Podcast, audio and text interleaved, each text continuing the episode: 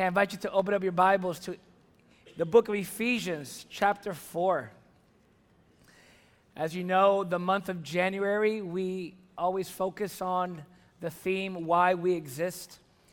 And oftentimes we go through our core values of gospel, community, and mission. These are these words represent have a lot of weight around here of the gospel being the truth, the body of truth that we have received of how we've been redeemed by the finished work of Jesus on the cross. And Pastor Jesse, on that first week, expounded on the gospel um, to remind us of this message that we proclaim. And Pastor Israel of Iglesia Vertical, Vertical Church, preached on, on, on mission, on the mission of God, how we've been invited to be his witnesses in our Jerusalem and Judea and Samaria and up to the far reaches of the earth. This is our mission. We exist for God's glory to make the gospel known to remote parts of the world wherever He, he would lead. But the other value that we have been looking at started last week is the idea of community. Speak about our community, church community, the fellowship of believers. And what does it look like for us to be the church. Last week we looked at a text to help us understand the, this uh, unity that we have. Where's it come from? And today we want to just double down on that a little bit. We want to look again because I think that that is an area that is so necessary for us to be united when the world is all divided, when the world is in disunity, where every sphere in this world tends to fall apart because of the sinfulness of man and the competitive survival of the fittest type scenarios in this world. The church is the space in this world, the tangible space where a display of unity must be at the very you know, center, you know, what, it's what marks us. The gospel of Christ that has transformed us and the unity that that affords us so that then we could do all the things that God has called us to do. So we proclaim the gospel in word and in deed. And indeed, um, it's how we live amongst one another. So in this Ephesians chapter 4, I want us to look at the first six verses, six verses of chapter 4. And you read along in your copy of God's word. I'll read out loud. This is the word of the Lord for us today. And it says, it says this Ephesians 4 I, therefore, a prisoner for the Lord, urge you to walk in a manner worthy of the calling to which you have been called, with all humility and gentleness, with patience, bearing with one another in love, eager to maintain the unity of the Spirit in the bond of peace. There is one body and one Spirit, just as you were called to the one hope that belongs to your call, one Lord, one faith, one baptism, one God and Father of all who is over all and through all and in all.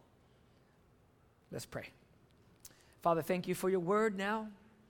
And I pray that as it goes forth, as we attempt to unpack these few verses, I pray that it would go out powerfully.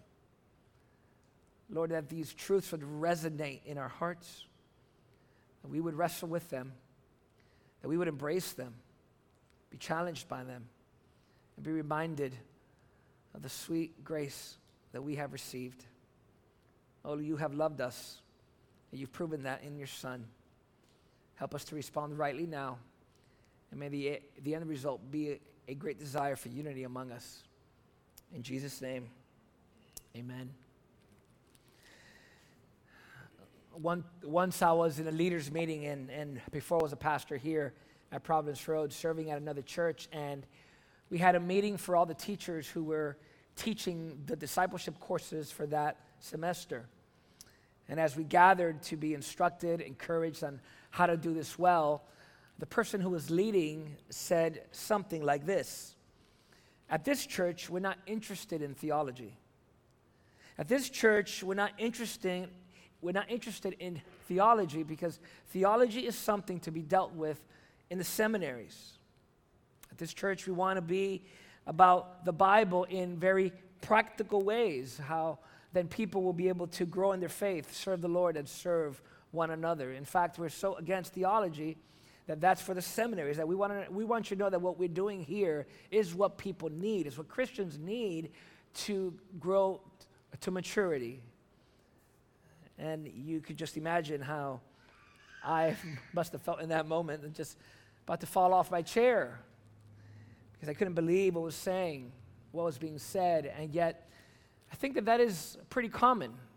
I think that sadly among many evangelical circles among many churches, uh, we, we're living in a, in a generation that rejects the idea that to grow in faith and service to the Lord and, and to serve and love one another requires deep thinking about God and deep wrestling with the truths of God.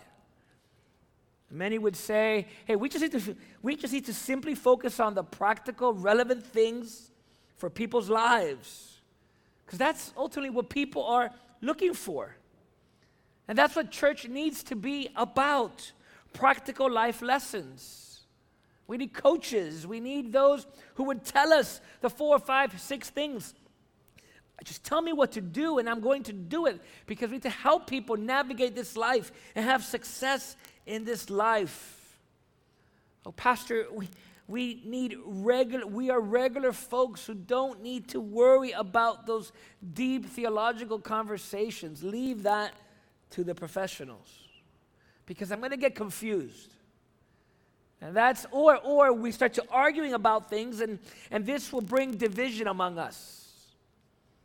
Who wants to hear about words like justification and sanctification and substitutionary atonement and propitiation. Who cares about biblical theology and how the Old Testament relates to the New?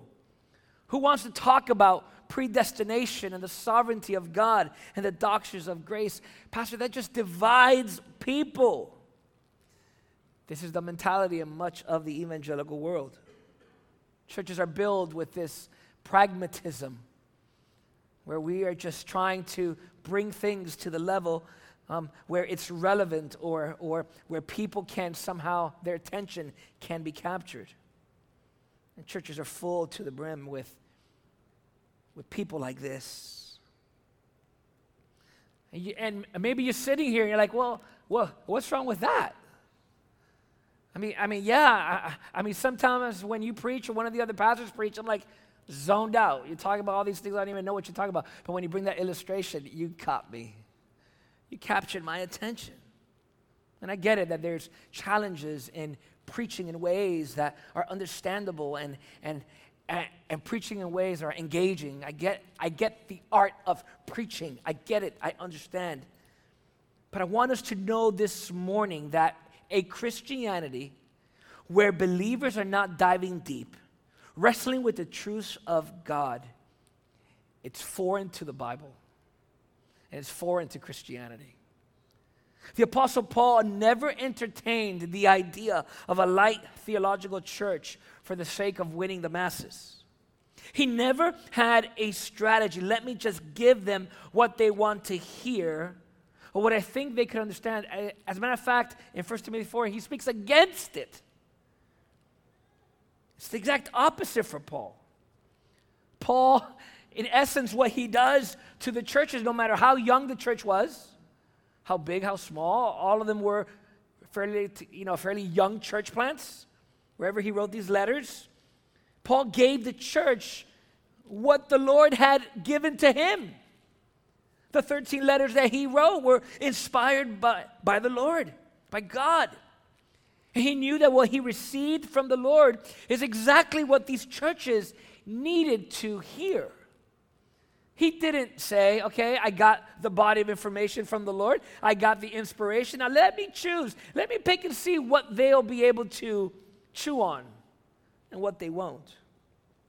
No, and, and even as we look at this letter to the Ephesians, we discover that Paul is incredibly theological.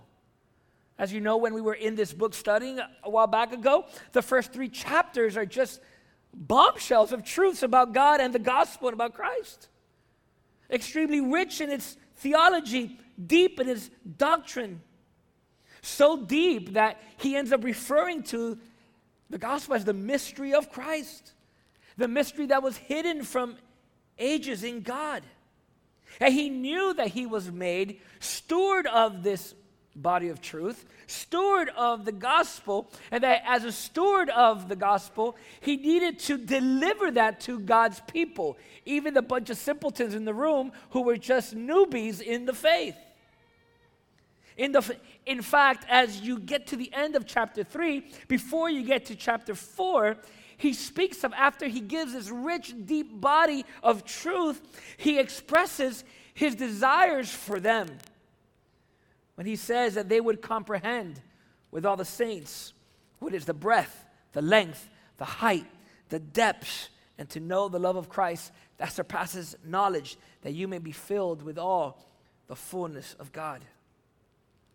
Oh, it could be argued that no other writer in the New Testament was deeper in his theology as the Apostle Paul was. You've heard me say this before. If the Gospels, Matthew, Mark, Luke, and John, are you know, telling us the gospel, the ministry of Jesus. It is, it is Paul and his writings and his epistles that explain to us what this gospel means. In the book of Romans, the book of Ephesians, the book of Galatians, deep truths that, that help us understand the grace of God, the purposes of God. So, Paul is committed to a deep, rich theology that it is not just for him to keep for himself, it is for the church, it is for God's people. So we establish that. No one is deeper than Paul. I mean, we spend our entire lives, the church, all of church history is still wrestling with Paul's letters.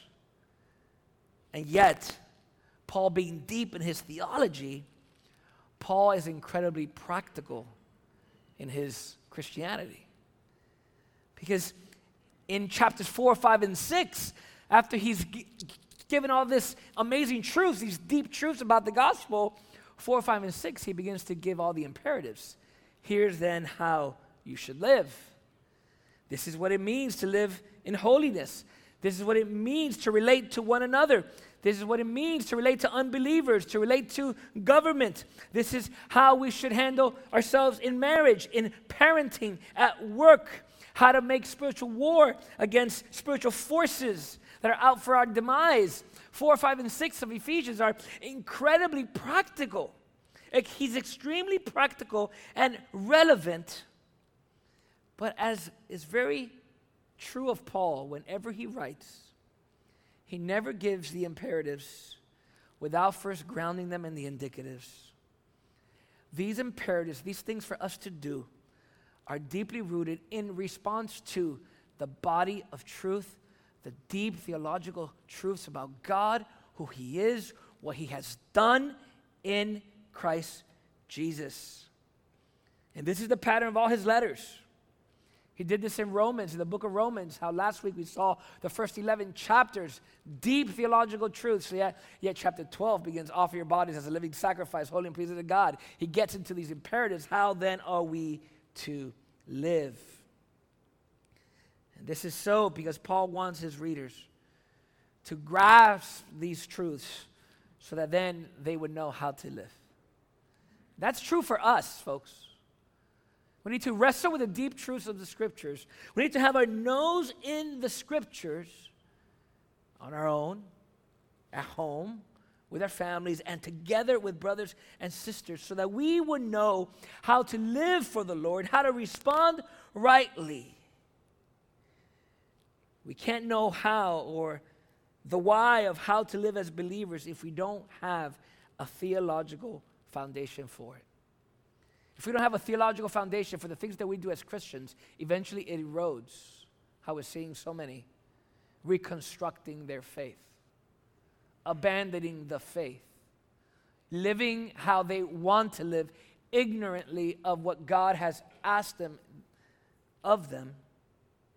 So we got to know.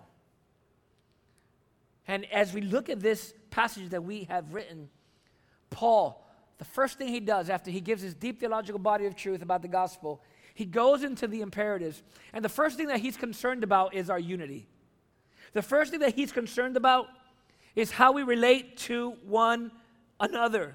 how brothers and sisters in Christ. And he understands that this is important because it doesn't make sense for us to have unity because we're sinners. But he wants to make sure that this unity that he's about to explain that they would understand where it comes from, where it flows from. It's not anything that we put together, it's what God has done among us, in us, for his glory. So the idea of unity is present here.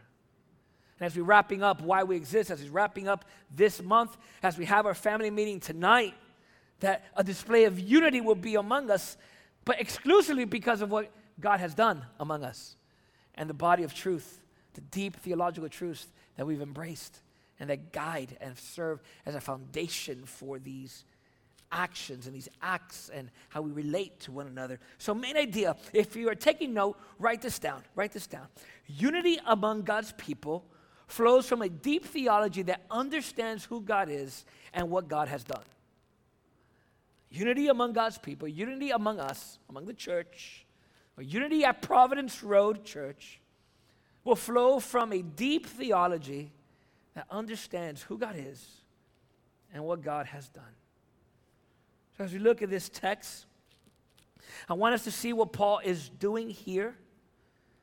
Although Paul is focused in these first three verses on these imperatives, what he's telling us to walk in a manner worthy of the gospel, of the calling, that we should live with humility, gentleness, with patience, bearing one another, in love, eager to maintain the unity of the Spirit in the bonds of peace. That's what he wants them to know. But he reminds them once again, as he says that, he brackets that on, on the tail end with verses 4, 5, and 6, that they would know that this that he just told them, it's flowing from an amazing truth about God and what he has done and who he is. Almost as if he's getting chapters 1, 2, and 3, encapsulating them all into two verses. In case you forgot, do these things as you live with one another, have unity. But in case you forgot all this, let me encapsulate it by, by verses 4, 5, and 6 so that you understand and not forget where this flows from. In other words, Paul here is throwing a bomb once again, even in, in verses 4, 5, and 6, as he's establishing for them how they are to relate to one another. So I have three ideas here for us. And it's all has to do with oneness. Because for us to have unity, for us to be one, it comes, it flows from a oneness about God that flows to us as we then live tangibly in this world together. Number one, we'll see in this text that our, fluid, that our unity flows from the oneness of God. Our unity flows from the oneness of God. And I want to first unpack verses 4, 5, and 6 to then go back to 1, 2, and, th- th- and 3 and see the imperatives. Notice how Paul he grounds our unity in the profound doctrine of God. He says in verse 6, he says, For we, he, he speaks of the one God, verse 6, one God. And one God who is the Father of all and who is over all and through all and in all. Oh, he speaks of God as one. And that has always been the case for God's people. Ever since the Old Testament, Deuteronomy 6 4, Hear, O Israel, the Lord our God, the Lord is one. Isaiah 45 5, I am the Lord, and there's no other. Beside me, there is no God. Is a declaration that our unity, he says, flows from a God, from a God who is one, who is exclusive. And yet there's this great mystery about this one God that is it is mysterious in the Old Testament, but more explicit in the New, that this God, this one God, is three persons, what we understand to be the Trinity. God the Father, God the Son, and God the Holy Spirit. And I want to see how in verses 4, 5, and 6, he, he, he, is, he is grounding the imperatives of 1, 2, and 3 on the oneness of God, the Trinity itself and how God is one in himself in perfect unity. So he says there in verse 6, one God, and he mentions this one God as being the Father of all. The Father of all, who is over all, through all, and in all. In other words, the sovereign one, the one who has determined all things, the one who is over all things. And we know from the very beginning of this letter that Paul is speaking explicitly in terms of Father, Son, and Holy Spirit as he speaks about the amazing truths of the gospel. So in chapter 1, verse 2, he begins, if I could just re- remind us, God is the Father of our Lord Jesus Christ. And verse 3 of chapter 1 Blessed be the Father of our Lord Jesus Christ. And he, the Father, blessed us in Christ with every spiritual blessing. And he, he speaks about the function of this God who is the Father, how he chose us, predestined us, forgave us. Verse 8 lavished his grace upon us. He gave us his spirit. He gives us the good works for us to walk in in chapter 2 until we see with our own eyes the inheritance that we have received from the Father. Oh, this one God, Paul is saying, this unity that we must have is flowing from uh, one God who is Father. But then he also says in verse 5, we just go backwards a little bit, one Lord. Now, we understand in the writings of Paul how he writes when he speaks of one Lord, he's speaking of the Son, he is speaking of Christ. Because again, even in chapter 1, uh, if, he, if he refers to God the Father as Father, he speaks to God the Son as Lord. Verse 2 of chapter 1 Grace to you and peace from God our Father and the Lord Jesus Christ. Blessed be the God and Father of our Lord Jesus Christ. Verse 15 of chapter 1 For this reason, because I have heard of your faith in the Lord Jesus and your love towards all the saints. Again and again and again. It speaks of Christ being the Lord. So here we have as a foundation to this unity that we must have. He says, hey, don't forget we have one Lord. We have one God who is Father, who is Lord, God the Father, God the Son. The Son, the Lord is part of this one God. He is the one God. And we know that from the evidence of the New Testament. John 1 1, in the beginning was the Word, speaking of Jesus, and the Word was with God, and the Word was God. This Lord, who is the second person of the Trinity, is the one who, in, in Philippians chapter 2, is the one who's being highly exalted and bestowed on him the name that is above every name. So, at the name of Jesus, every knee should bow in heaven and earth, and every tongue confess that he is Lord to the glory of God the Father.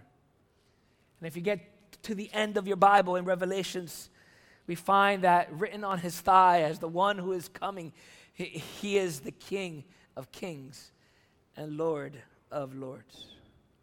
Well, Paul is saying in these latter verses 5 and 6 listen, there is one God who is Father of all, who is over all and in all, and there's one Lord, Jesus the Son, the second person of the Trinity.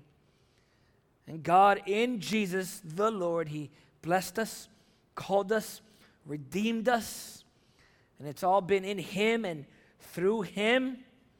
Because of Him, we're part of the kingdom. Because of Him, we're part of God's family. Because of Him, we're stones in the temple of God, with Jesus being the chief cornerstone. Do you see that?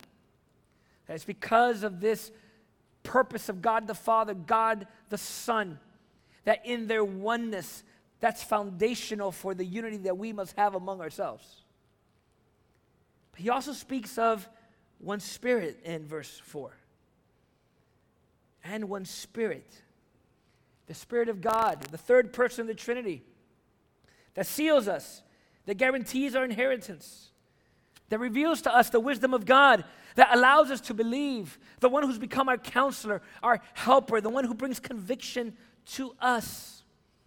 And to have received the Spirit is to have received God Himself.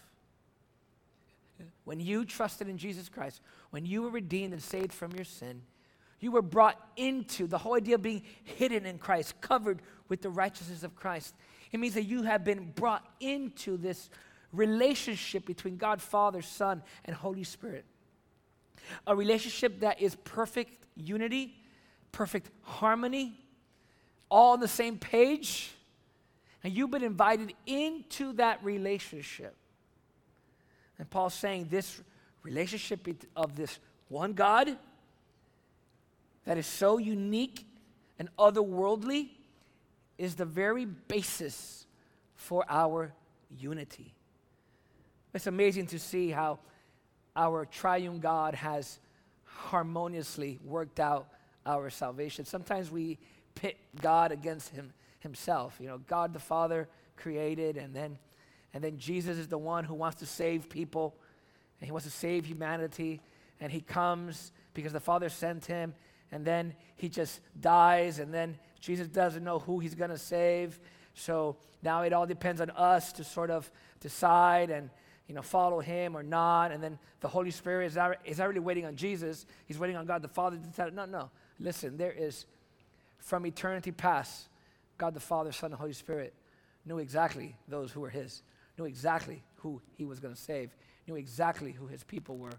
And he accomplished this beautiful salvation. There was total agreement. Richard Sibbes, an old Puritan in the Bruised Reed, it's a book that he wrote, which I recommend for anyone to read. It's a small book. It's a little bit old English, but you can find the more contemporary version, The Bruised Reed.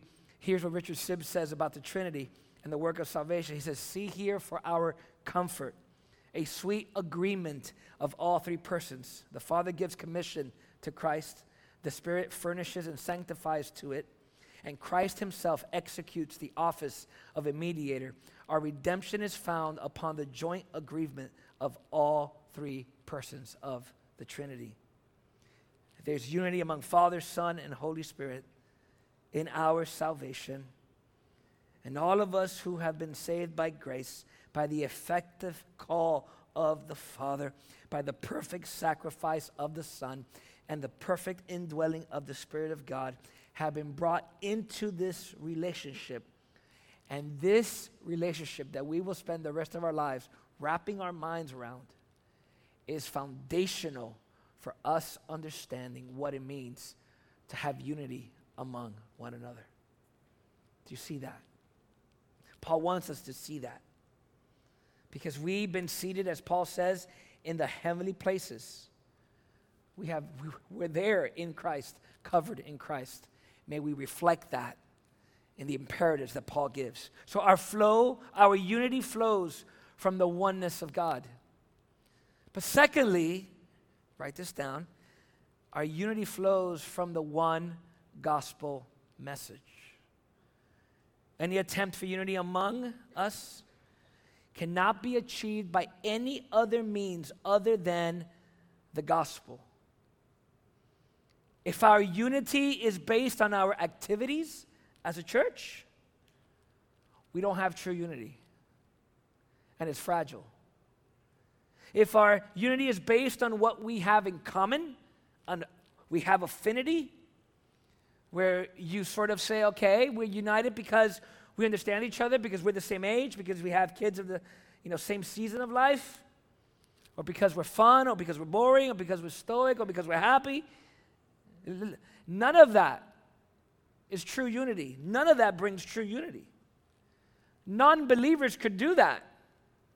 You get a bunch of moms, stay at home moms with three year olds. You put an ad on Facebook, and you might have 30 moms show up who get along and have play dates and have fun and laugh.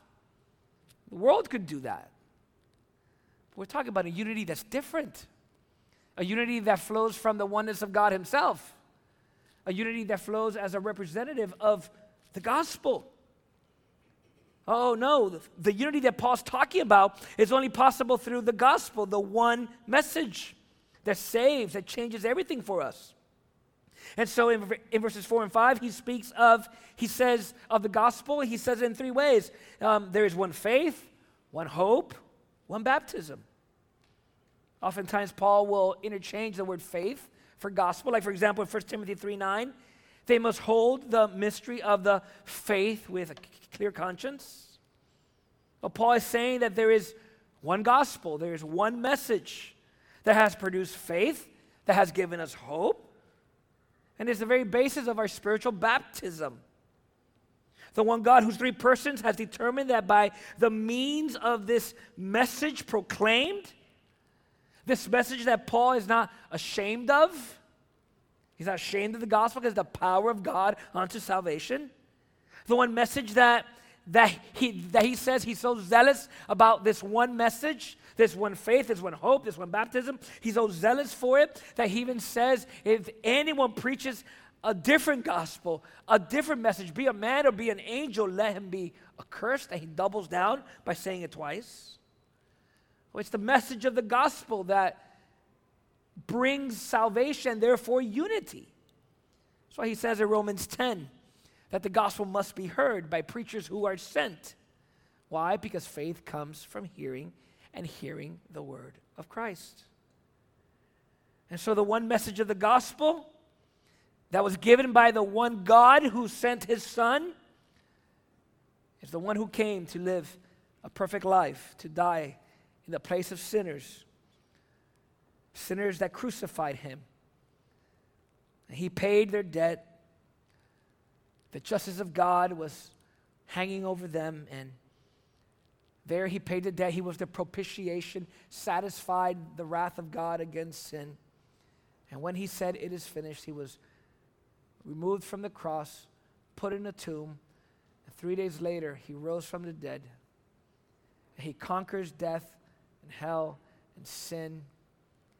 And just on the merit of his righteousness and our faith in him, not our works, our faith in him, our eyes are opened, we are transformed in our hearts, and we become Christians.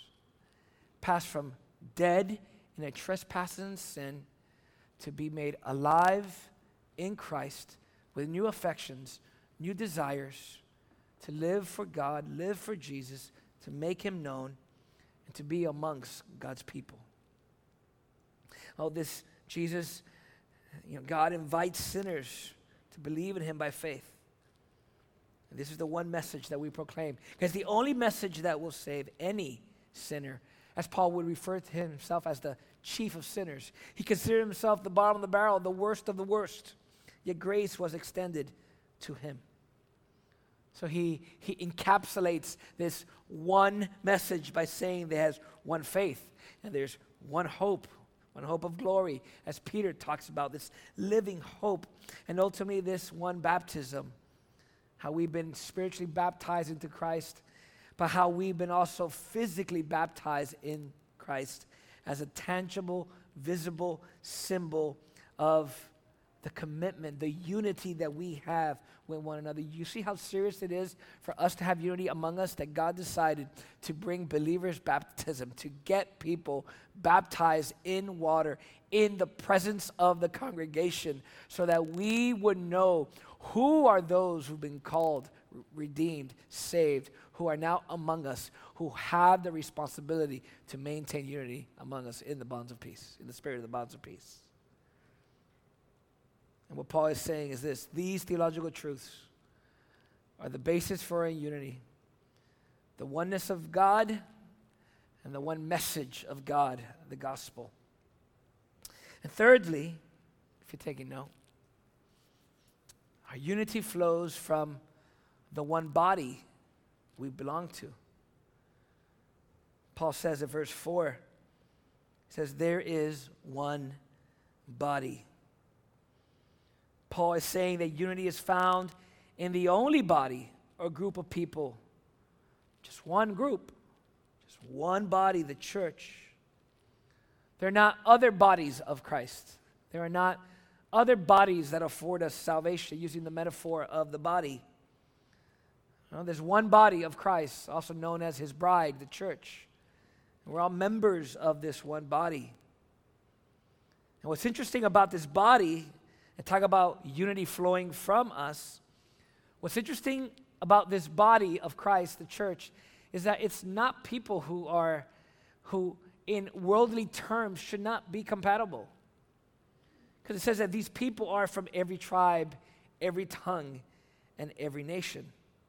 These are a people who, what brings them together is the one God and the one message.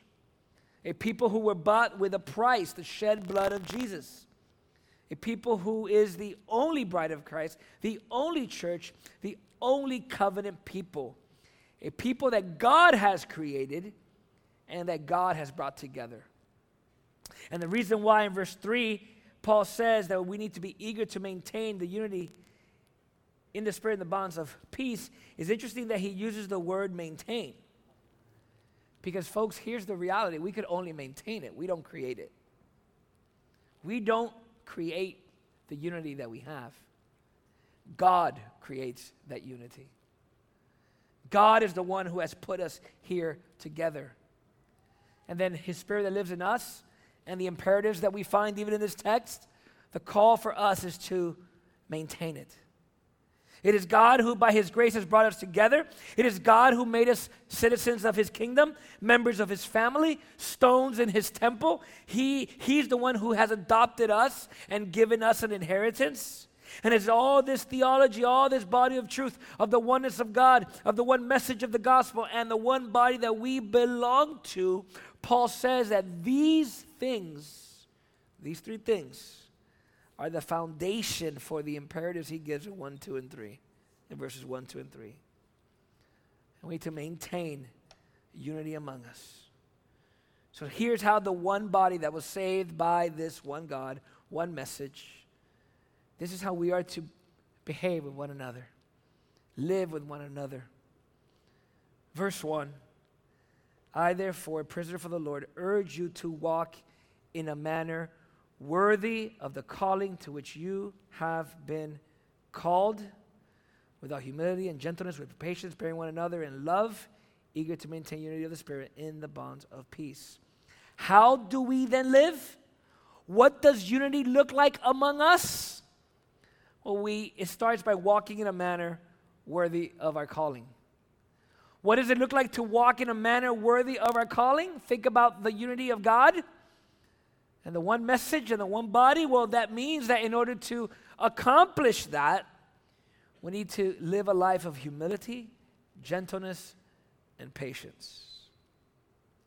In other words, our theology, our understanding of God and these truths that we have been given define how we respond to one another, define our actions, define our intentionality define our one, our one another's.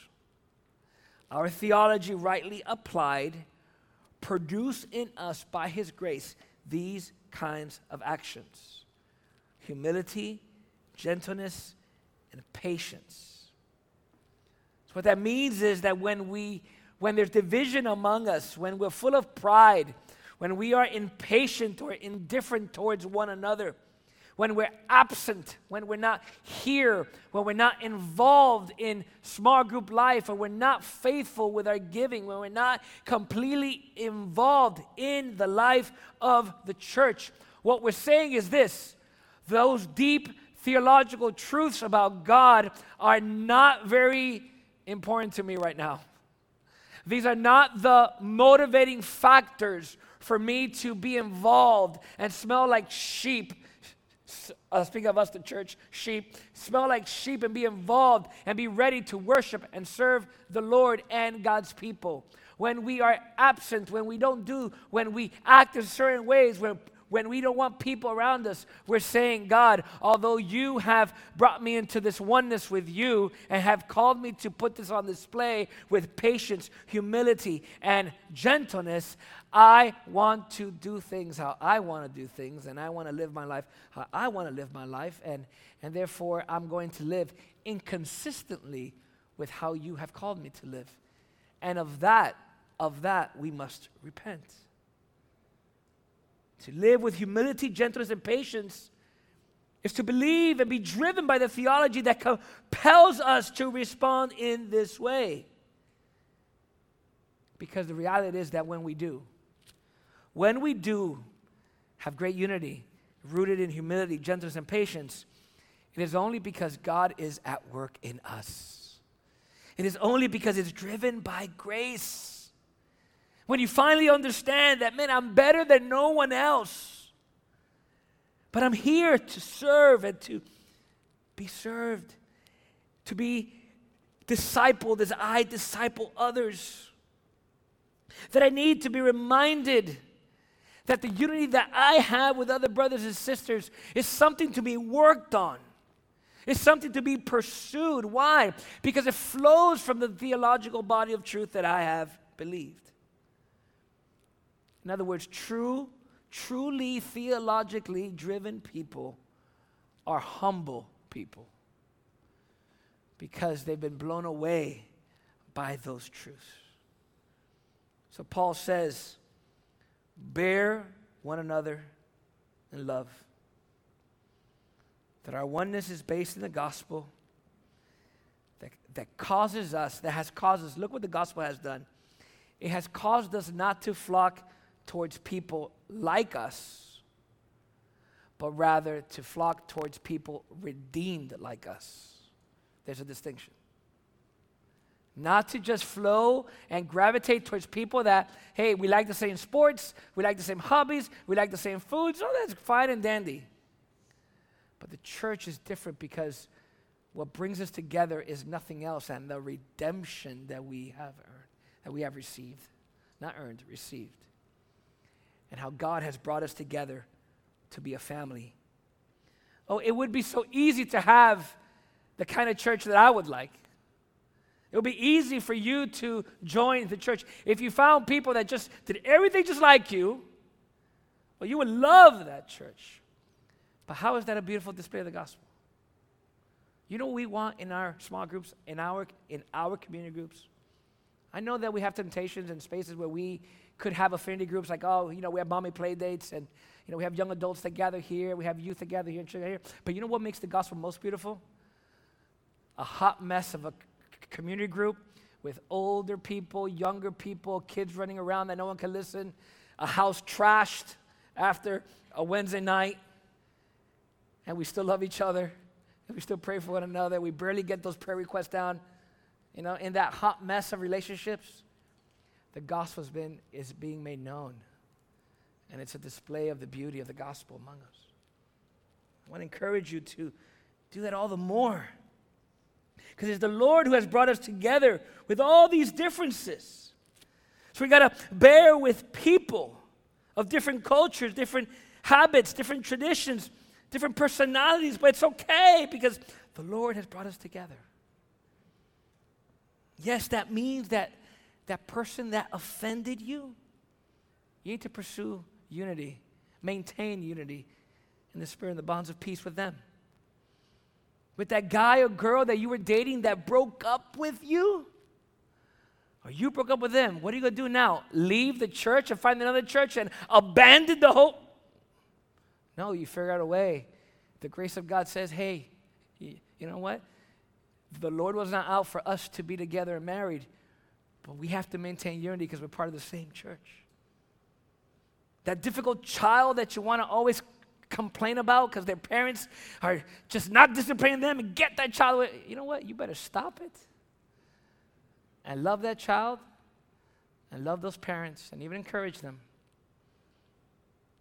The, the one among us who's insecure, who's always, who's always defensive, who's always like, what, you know, just, that you want to just not, okay, I'm going to stand on the other side of the sanctuary. Just, now go to that person and love them where they're at the prideful, who all they do is talk about themselves and they have a mic drop for everything and they have the answers to everything. Love them where they're at. Maintain unity with them.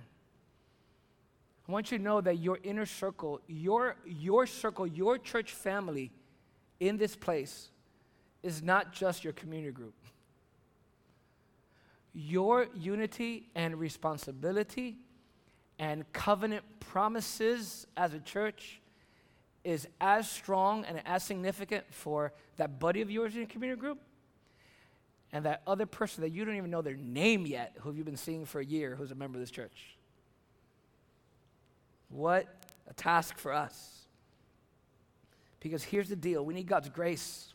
We need to swim in the deep theological body of truth that the Lord uses to convict us and to align us all the time because our unity is always under threat, starting with ourselves. Why we got to die to ourselves. And the enemy is always on the attack to disrupt, to devour, and the culture as well, and entertainment as well, and money as well, and Miami as well. Does everything to, di- to bring this unity among us, and coronavirus, and racial disharmony, and economy, and politics. When the front lines and the very foundation of who we are, our very identity is not primarily all of those things, primarily all those things. Our primary identity is what happens in here, is Christ. If you're a member of this church, if you're a Christian, you need to see that more and more. I need to see that more and more. You need to see church family as true family. But sometimes that's not the way we see it. I just attend church, high five a few people, and then hang out with my real lost physical family that doesn't know Jesus. Guess what? They need Jesus. And if they don't have Jesus, one day they will die and you will no longer see them for eternity. But those who are redeemed like you, who have the Spirit of God and has been called with you to be the church, you're going to be with these bozos, I mean, with these brothers and sisters, the rest of your life and into eternity. So, why don't we make much of Jesus together in the here and now and stop pretending that I belong primarily to some other groups first? We must be united. Why? Why must there be unity among us? Because the foundation of it all is that our unity flows from one God who is three persons, who is Father, Son, Holy Spirit, who gave us this one message, the work of Jesus Christ on the cross, who then places into this one body. And we to swim in the deep waters of those riches and those truths so that as we forget who we are, we can remind each other with God's word and by his spirit in us of who we truly are. And even tonight, as we gather in our Why We Exist members meeting, man, there's a lot to celebrate. There's a lot of vision casting. There's a lot of dreaming. There's a lot of things we want to do. But if there's one thing that we must do, is to have a greater resolve and a greater sense of unity, of family. I just want to encourage us that we are true family if we are in Christ and in this place. And, I, that has implications for your life. And if you're not all in, you need to be. Because if you say you're a member here, if you say that you are you know, of this body of Christ, then the Lord is putting upon you the stewardship of that one message and the unity among us. We need you, and you need us. And we need to put on display, with all of our differences, the great unity that only God can do through the power of the gospel, His Spirit in us. So let's be that biblical community. Amen.